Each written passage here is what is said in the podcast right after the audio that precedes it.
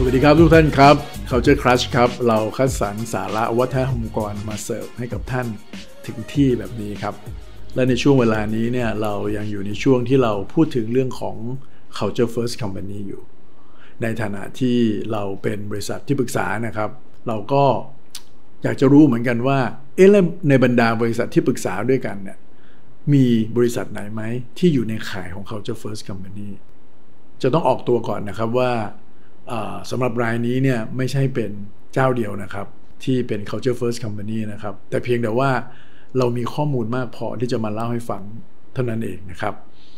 จุดเริ่มต้นที่เราให้ความสนใจกับ Bain and Company เนี่ยนะครับ ก็คือเขาอยู่ในลิสต์ของ best place to work เนี่ยนะครับในหลาย ๆ สำนักหลายปีติดต่อกันมากนะครับ จนน่าสนใจเลยครับว่าเอ๊ะเขาเป็นยังไงนะ แล้วมันเกี่ยวกับ culture ไหม แล้วพอเราซูมอินเข้าไปเนี่ยอ๋อมันเกี่ยวกับวัฒนธรรมองค์กรจริงๆด้วย ไม่ใช่แค่นั้นนะครับ พวกสำนักในการที่จะให้ข้อมูลเกี่ยวกับคนที่อยากจะหางานทำในสหรัฐอเมริกาเนี่ยไม่ว่าจะเป็น Glassdoor Comparably อะไรพวกนี้ก็ให้เ a ตติ้ง Bain and Company อยู่ในระดับที่ค่อนข้างสูงมากเลย ในฐานะบริษัทที่น่าทำงานด้วย และมีวัฒนธรรมองค์กรที่ดีครับ เราก็เลยตัดสินใจที่จะอะเอาเรื่องนี้มาเล่าให้ท่านฟัง เบนแอนด์คัมพานีเนี่ยจริง ๆ แล้วก็อยู่ในกลุ่มที่เขาเรียกว่าเป็น Big Three นะครับของ Management Consulting ของโลกนะครับ ซึ่งประกอบไปด้วย McKinsey Boston Consulting Group นะครับ แล้วก็ในฝั่งของ Bain and Company ครับหรือเขาเรียกกันว่า MBB นั่นเอง ตัวผู้ก่อตั้งเองเนี่ยนะครับเขาเคยทำงานอยู่กับ Boston Consulting Group มาก่อนครับ แล้วก็แยกตัวออกมาในปี 1973 นะครับ เพื่อมาตั้งสำนักของตัวเองด้วย ความตั้งใจที่อยากจะทำงานใกล้ชิดกับลูกค้ามากขึ้น เน้นไปที่ผลลัพธ์มากขึ้น ในช่วงเวลานั้นเขาพบว่าบริษัทที่ปรึกษาที่เขาทำงานอยู่เนี่ยอาจจะยังไม่ตอบโจทย์ลูกค้า หรือยังแบ่งฝักแบ่งฝ่าย อ่าอันนี้เป็นที่ปรึกษาอันนี้เป็นลูกค้าเขาบอกว่าเอ๊ะมันน่าจะดีกว่า ถ้าเราทำงานร่วมกัน ได้ดีแล้วผมว่าน่าจะเป็นเหตุผลหนึ่งของคนที่เคยทำงานอยู่ในธุรกิจหนึ่งเนี่ยแล้วก็พอมา เริ่มต้นธุรกิจของตัวเองเนี่ยก็เลยมีมุมมองที่อยากจะทำในแบบที่ตัวเองอยากทำถูกไหมฮะไม่ใช่แค่ในเรื่องของในเชิงธุรกิจอย่างเดียว แต่มันไปแตะในเรื่องของการสร้างวัฒนธรรมองค์กร หรือมีองค์กรที่ตัวเองอยากเห็นนะครับ business model หนึ่งเนี่ยครับที่ผู้ก่อตั้งเขาเลือกที่จะใช้และสร้างความแตกต่างให้กับเจ้าอื่น อย่างน้อยก็ยุดในยุคสมัยนั้นเนี่ยนะครับก็คือการที่เขาจะคิดฟรีหรือว่าค่าปรึกษาเนี่ยครับบนพื้นฐานของความสำเร็จ ของงานของเขาด้วย หรือ Impact ของงานที่มีต่อองค์กรลูกค้าด้วยนะครับ ไม่ใช่คิดเป็นฟิกซ์หรือไม่ได้คิดเป็น time and material เหมือนเจ้าอื่น อย่างน้อยก็ในยุคนั้นเนี่ยนะครับ ก็เลยทำให้เขาเติบโตได้อย่างรวดเร็ว เพราะไปผูกกับผลงานของลูกค้า ถ้าลูกค้ามีผลงานที่ดีเขาก็ได้เงินเยอะ ถ้าทำแล้วไม่ได้ผลเขาก็ได้เงินน้อย ฟังแล้วก็แฟร์ดีเหมือนกันนะครับ แล้วด้วยการที่บริษัทโตอย่างรวดเร็วเนี่ยนะครับ ทางผู้บริหารก็เลยคิดว่าจำเป็นแล้วล่ะที่จะต้องมีความชัดเจนในเรื่องการสร้างวัฒนธรรมองค์กรนะครับเขาก็เลยกำหนดสิ่งหนึ่งที่เรียกว่าดาวเหนือขององค์กรขึ้นมาหรือ True North นะครับไอ้คำว่าดาวเหนือนี่แปลว่าไม่ว่าคุณจะอยู่ในที่ไหนก็แล้วแต่ เพราะว่าเขามีสาขาอยู่หลายประเทศ ในปัจจุบันนี้รู้สึกจะ 3-40 ประเทศแล้วนะครับ ในประเทศไทยก็มีสาขา คิดอะไรไม่ออกตัดสินใจอะไรไม่ได้ ก็ให้มองขึ้นไปบนดาวเหนือ ดวงเดียวกันที่เราเห็นเนี่ยแหละ แล้วท่านจะเห็นว่าท่านควรจะตัดสินใจยังไง ท่านควรจะ take action หรือ response ในเหตุการณ์นั้นอย่างไร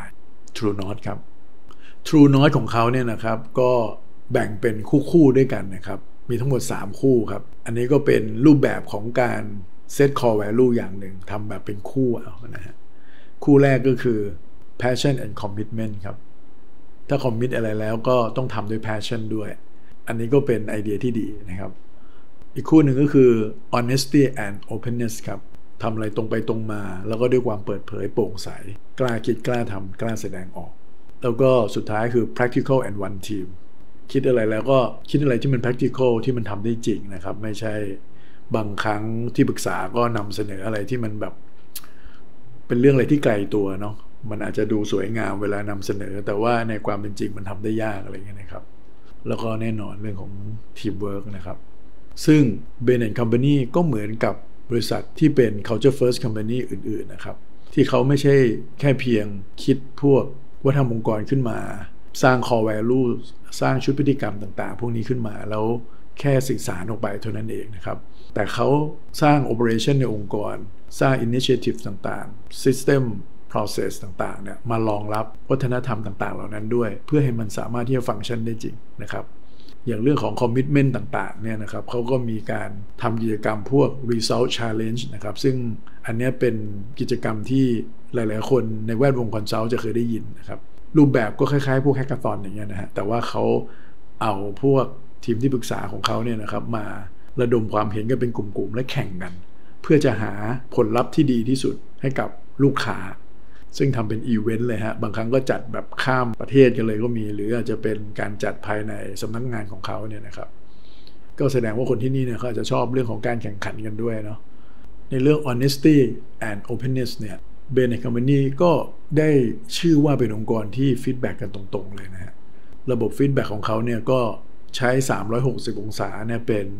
เครื่องมือหลักตัวหนึ่ง แล้วก็ใช้กันแบบเป็นประจำเลยฮะ ซึ่งการที่เวลาทีมได้รับ feedback ต่างๆ พวกนี้มาเนี่ยมันสามารถที่จะทำให้ตัวเองเนี่ยพัฒนาตัวเอง แล้วก็ยกระดับตัวเองขึ้นมา ซึ่งมันจำเป็นมากๆนะครับในมุมของบริษัทที่ปรึกษา แล้วผมเชื่อว่า feedback พวกนี้ก็มาจากลูกค้าด้วยเช่นเดียวกัน เพื่อจะให้งานที่ทำให้ลูกค้าเนี่ยมันดีขึ้น ตอบโจทย์มากขึ้นด้วยนะครับ เพราะว่าอะไรครับเพราะว่ารายได้ของเขาเนี่ยไปผูกกับผลงานของลูกค้าด้วยนั่นเอง ในเรื่องการดูแลพนักงานที่นี่ก็ถือว่า เน้นเรื่อง well-being เน้นเรื่องของ work-life balance นะครับ ซึ่งก็ค่อนข้างหาน้อยนะ ในองค์กรที่เป็นองค์กรที่ปรึกษานะครับ มันดูจะขัดขัดกันใช่ไหมเพราะว่าผลงานต้องดีด้วย แล้วก็บริษัทที่ปรึกษาส่วนใหญ่จะมีคนไม่เยอะครับ ซึ่งอันนี้ก็น่าสนใจมากนะครับ ว่าเอ๊ะเขาทำได้ยังไง แต่ผมว่าน่าจะเป็นส่วนหนึ่งของตัวของโฟลเดอร์เนาะที่เขา ออกมาจากสิ่งแวดล้อมที่คิดว่ามันอาจจะไม่ใช่ งั้นเวลาเขามาตั้งองค์กรของตัวเองเนี่ยเขาก็อยากจะเห็นสิ่งที่มันแตกต่าง แล้วก็เป็นองค์กรแบบที่เขาฝันไว้ แต่จุดที่จะพูดถึงตรงนี้เนี่ยนะครับ เป็นกลไกอันหนึ่งนะครับ ซึ่งบริษัท consult หลาย ๆ ที่เขาใช้กันนะครับ โดยเฉพาะพวกระดับ Big Name Big Three แบบนี้นะครับ ก็คือพวก Alumni Network ครับ Bain & Company ถือว่าเป็นองค์กรที่มี alumni network ที่แข็งแรงมาก นี่มีไปทำไมครับพวก alumni network ต้องเรียนแบบนี้ครับว่าบริษัทที่ปรึกษาพวกนี้เนี่ยอันนี้ต้องยอมรับว่าเขาจะมีคนเข้าเข้าออกเรื่อย ๆ ให้เขามี culture ที่ดีมีอะไรที่ดีอย่างไรก็แล้วแต่เนี่ยก็ยังมีปริมาณคนเข้าออกเยอะ เพราะว่าตัวที่ปรึกษาที่เข้ามาเนี่ยทุกๆ คนเนี่ยก็อยากที่จะเป็นระดับ partner นะฮะ ก็คือเป็นระดับ seniorั่นเอง แล้วถ้าคุณเป็น partner เนี่ยคุณก็จะมีรายได้เยอะเหมือนคุณเป็นหุ้นส่วนของสำนักงานที่ปรึกษาในสาขาในไปในประเทศนั้นๆเลยนะครับ แต่เนื่องจากว่าจำนวนของคนที่อยู่บนยอดพีระมิดของการเป็น partner ในแต่ละออฟฟิศเนี่ยมันมีน้อยนะครับ เพราะฉะนั้นเนี่ยในองค์กรพวกนี้เขาก็ต้องยอมรับว่าอาจจะมีคนเข้าคนออก แล้วคนที่มาจาก Big Three แบบนี้เนี่ยไปสมัครงานที่ไหนใครๆก็อยากได้ครับ เราจะเห็นว่า พวกบริษัทระดับยักษ์ใหญ่ทั้งหลายเนี่ยครับ ก็มักจะจ้างอดีตที่ปรึกษาของ Big Three พวกนี้นะครับไปเป็นผู้บริหารกันเยอะนะครับนั้นการสร้าง alumni network เนี่ยมันเลยเป็นทางออกอย่างหนึ่ง ที่มองว่าอะการมาทำงานกับฉันเนี่ยแม้ว่าเธอจะไม่ได้คิดว่าจะอยู่นาน แต่เธอจะได้เป็น alumni ของเรา และการเป็น alumni ของเราเนี่ยมันมีสิทธิพิเศษมี benefit ต่างๆ มากมายนะครับ อย่างเช่น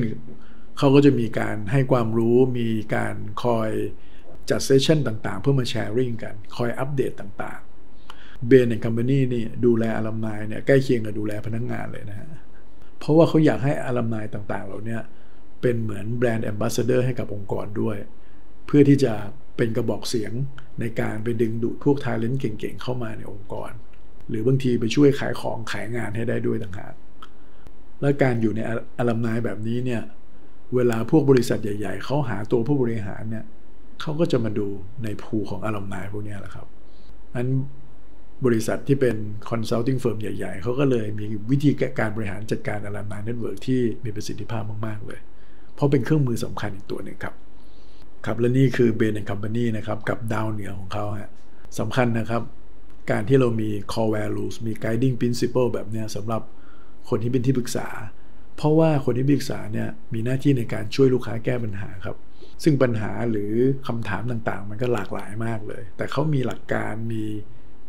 เข็มทิศนำทาง มีดาวเหนือไว้คอยดูแบบเนี้ยมันก็จะช่วยให้การตัดสินใจการทำงานของเขาเนี่ยตอบโจทย์ลูกค้าได้มากยิ่งขึ้น แล้วก็รวดเร็วด้วยครับ